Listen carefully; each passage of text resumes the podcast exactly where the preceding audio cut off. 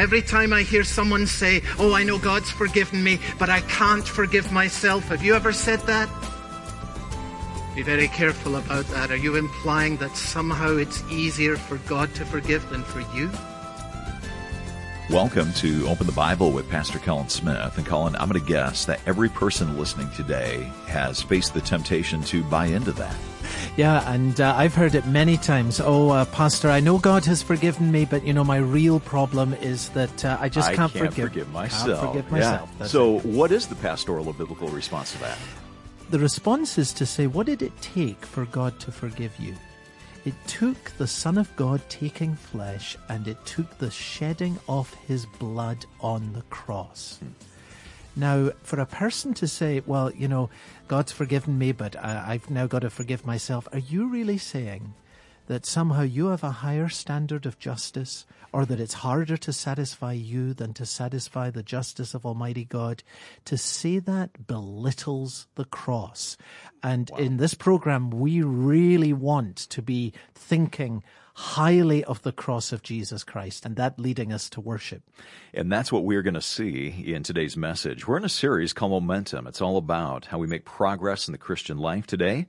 We begin a message all about cultivating forgiveness. So if you can, open your Bible Join us in Matthew chapter 5, verse 7, as we begin today's teaching. Here's Pastor Colin. Well, we're looking today then at the subject of forgiveness. To forgive a person who may have hurt you deeply may be the biggest challenge you will ever face in life. And it may well be the greatest gift that you ever give in all of your life. Today our purpose is to see how we can pursue it how can I become more merciful? How can I become a more forgiving person? How can I cultivate this good fruit in my life? I, I, I, don't think I've ever met someone who doesn't ultimately want to be able to forgive, though I think all of us know something of the struggle and some of us a great deal of the struggle of how you actually get there. Now you'll notice that I'm using the word forgiveness uh, today, and it is important to understand the relationship between forgiveness and mercy. So let me just take uh, a moment on that and describe the distinction this way, that mercy is broader than forgiveness, but forgiveness goes further than mercy. So think about it this way. Mercy is broader than forgiveness. Not all mercy is forgiveness. For example, the Good Samaritan had no need to forgive the man who was lying wounded in the road. Uh, the man who was wounded had done nothing wrong against the Good Samaritan, and yet the Good Samaritan showed him mercy. So uh, mercy is broader than forgiveness. But at the same time, forgiveness goes further than mercy. Suppose someone hurts you, harms you, wrongs you. To be merciful simply means that you will have compassion on them. You'll have a tender heart towards them. You will make sure that you do not return harm to them, but rather you will seek to do them good. You'll fulfill what Paul says in Romans. Don't repay evil for evil, but seek to overcome evil with good. All of that is an expression of mercy. And that's a wonderful thing. But forgiveness goes further. In other words, what I want you to see today is forgiveness is what arises out of mercy. You pursue mercy and where do you arrive? You get to the place where you can forgive, which is precisely the issue that some of us are facing. How can I get to forgiveness? That's the question that's before us today. And the answer to it is you follow the path of mercy. But I want to see us to see where the path leads, and that is why I've chosen to use the word uh, forgiveness today because it goes further. Now, this is a very practical subject that is before us today, and as I've prayed through this subject over the week, it has been much in my mind and in my heart how many people are really struggling for very understandable reasons over this issue of forgiveness and a great wrong has been done to you. And it is so severe that you may have thought forgiveness would be absolutely impossible. It seems like an unclimbable mountain. And you may have found yourself saying, I wish that I could forgive, but I have no idea how in the world I could possibly get there in relation to this.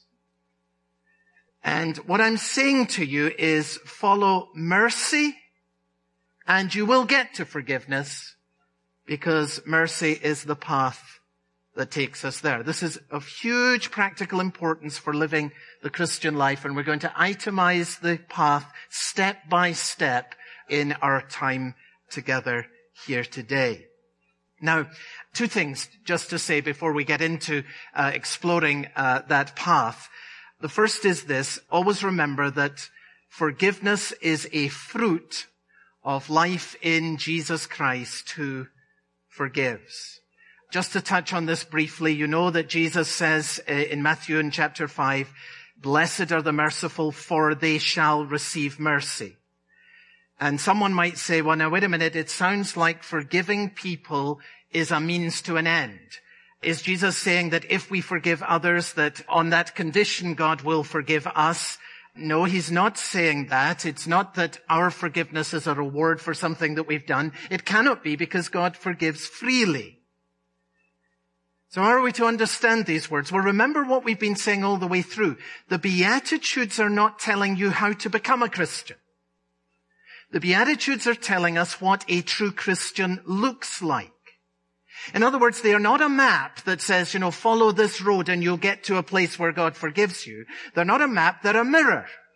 And we've been seeing in this series, they're given to us for this purpose, so that we will be able to look at ourselves to see if indeed there are within us the distinguishing marks of those uh, who are forgiven. And here's the mark. Forgiven people are known by the way they forgive.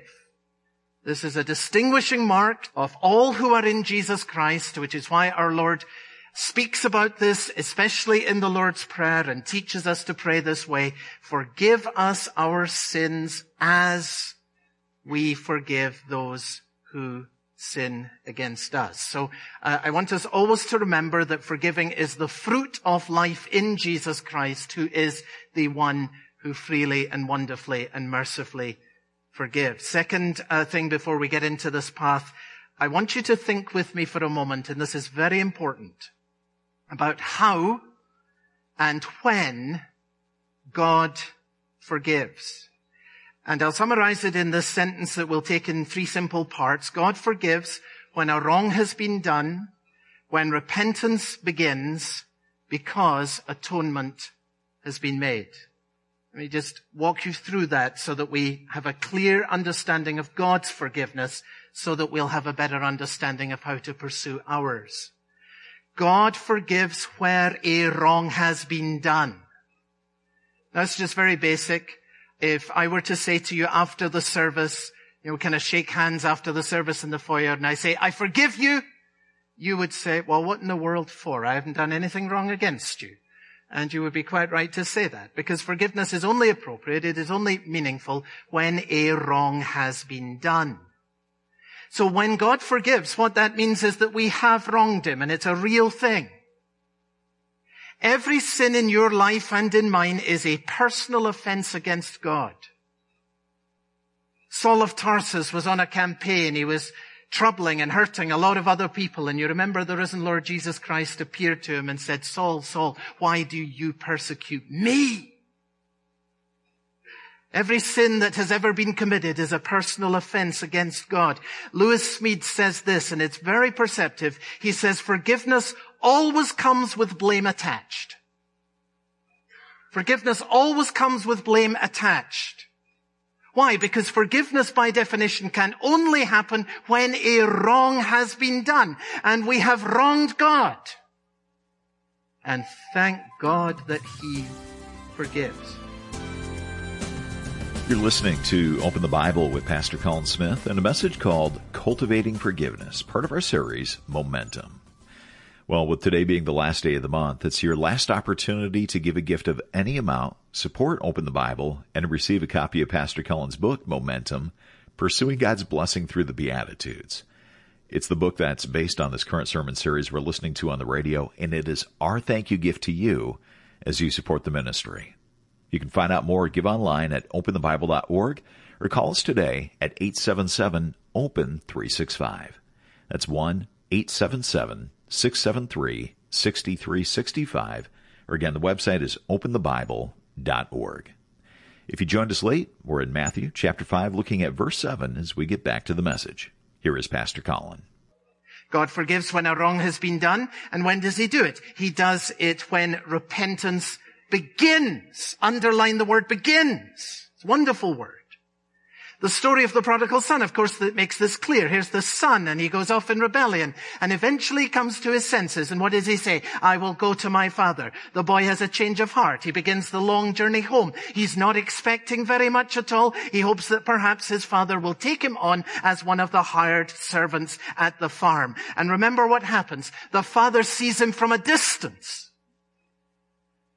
And rather than wait the father goes running towards him. Why? Because repentance has begun and forgiveness is released at the first turnings of repentance. This is the heart of God and it is one of the most wonderful, wonderful gifts of the gospel. What a marvelous truth this is. Because friends, repenting is a process that every believer begins, but no believer completes in this life.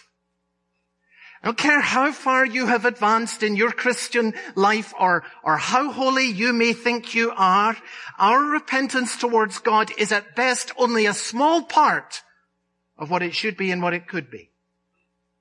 So thank God that He forgives when repentance is begun, not when it is complete. Because if He waited until it was complete, there would be not a single person who would ever be forgiven in this world. Not you, not me because we all have more repenting to do. As Luther said so clearly, when Christ says repent, he calls a man, a woman to a life of repentance, uh, turning towards him and seeking more fully to live for him than we have yet done. But friends, remember this as we rejoice in this wonderful truth that God forgives when repentance begins. He forgives when repentance begins. There is in the scripture no forgiveness from God without repentance. The people who rejected Jesus, he said to them on one occasion, I'm quoting from John in chapter 8, he says, now, this is to people who rejected him. He said, I'm going away, and you will seek me and you will not find me, and you will die in your sins. You'll die in your sins. Why? Because you've rejected the Son of God. So the Bible never suggests what some people today want sentimentally to say that somehow whatever we do, it'll all be alright for everybody in the end. Jesus never says that. No, he says without repentance, you will die in your sins. Why? Because there is no forgiveness apart from repentance. Now, the convergence of these two things in the marvelous grace of God, the joining of these two together, that he forgives at the very beginning of repentance. This is of huge importance. Remember this. Forgiveness is a priceless gift. It should always be placed by the one who forgives directly into the hands of the one who needs to be forgiven.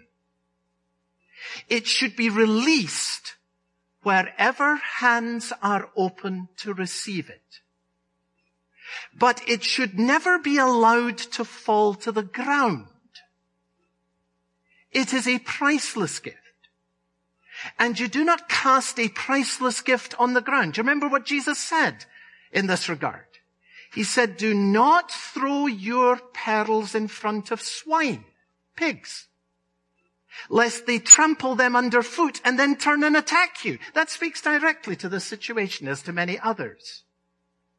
Now, this is of huge practical importance uh, for every person who asks this question, how can I forgive someone who is not even sorry for what they have done?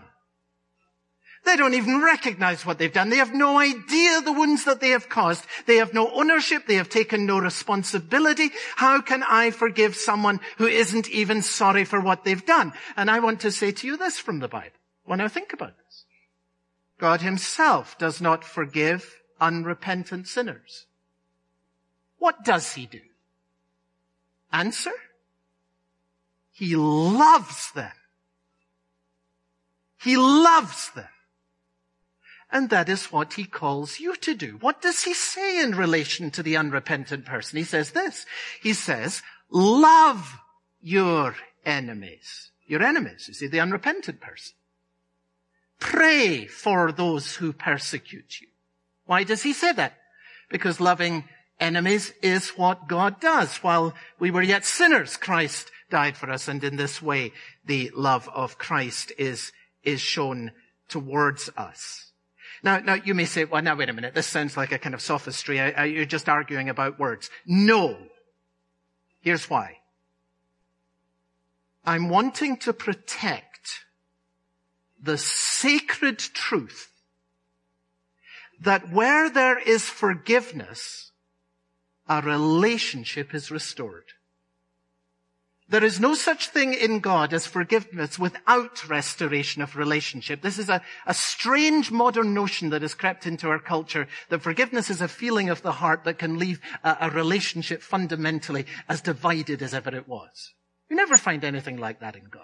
That's a redefinition in our culture of forgiveness. It's a lowering of it. It's an emaciating of it. And it's a tragic thing.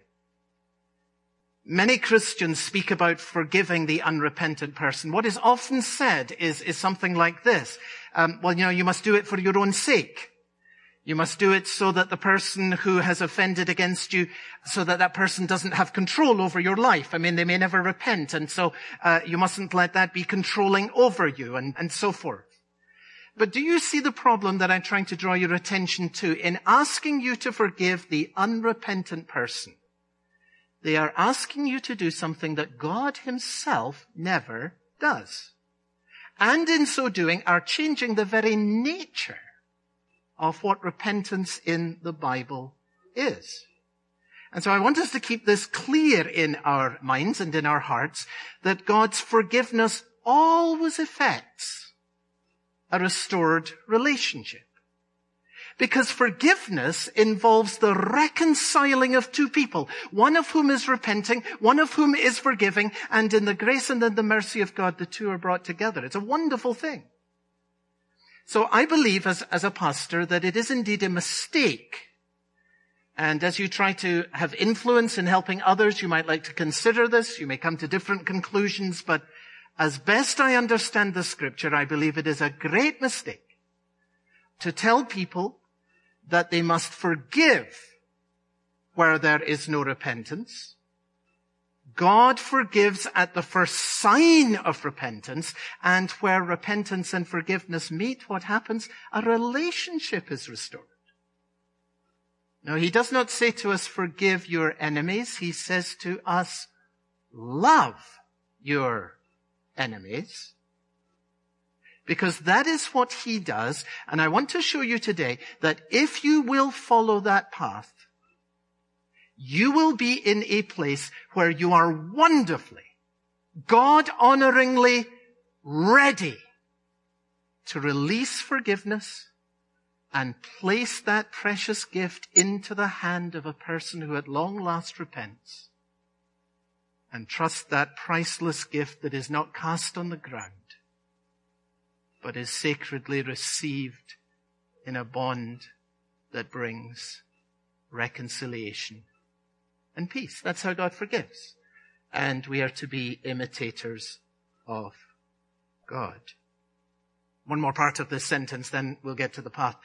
God forgives where wrong has been done, where repentance begins. And how does he do it? He does it because atonement has been made. Think about this. There is a sense in which God is the only being in the universe who cannot forgive. And you heard me right. There is a sense in which God is the only being in the universe who cannot forgive. And here's what I mean by that. You see, for us who are sinners, it is very reasonable for us to be indulgent, for us to be lenient, for us to be forgiving towards others whose wrongs may frankly not be very different from our own. But God is holy. God sees sin in all the ugliness that it is. God is light and in him is no darkness at all. Every time I hear someone say, oh, I know God's forgiven me, but I can't forgive myself. Have you ever said that? Be very careful about that. Are you implying that somehow it's easier for, for God to forgive than for you?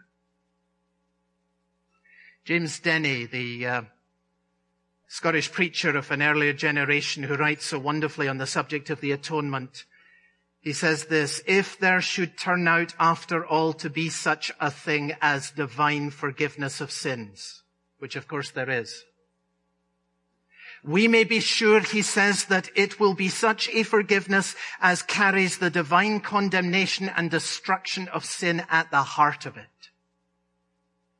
And that, friends, is precisely what we find at the cross.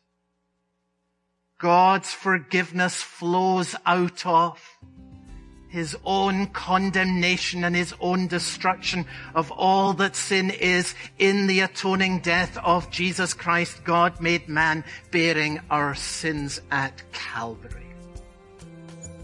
That's what it takes for there to be divine forgiveness.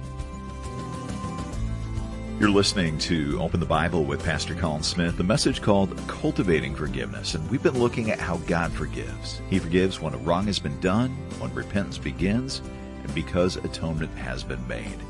On our next broadcast, we're going to look at how we get to forgiveness. So hope you'll join us for that. If you ever miss a program, come and listen online. Our website is openthebible.org. You can stream the program or download an MP3 for free. You can also listen through the Open the Bible app which is free. You'll find it at your app store. Simply look for Open the Bible.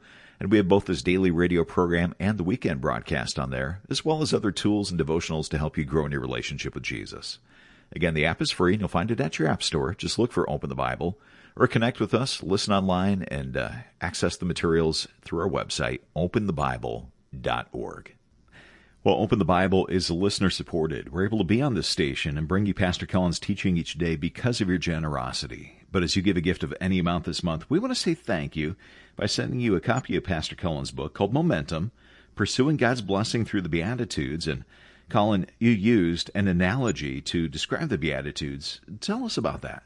Oh, well, if you picture a series of seven rings being suspended from a ceiling and imagine a person swinging on the first ring and then reaching the second and then swinging on the second ring to reach the third.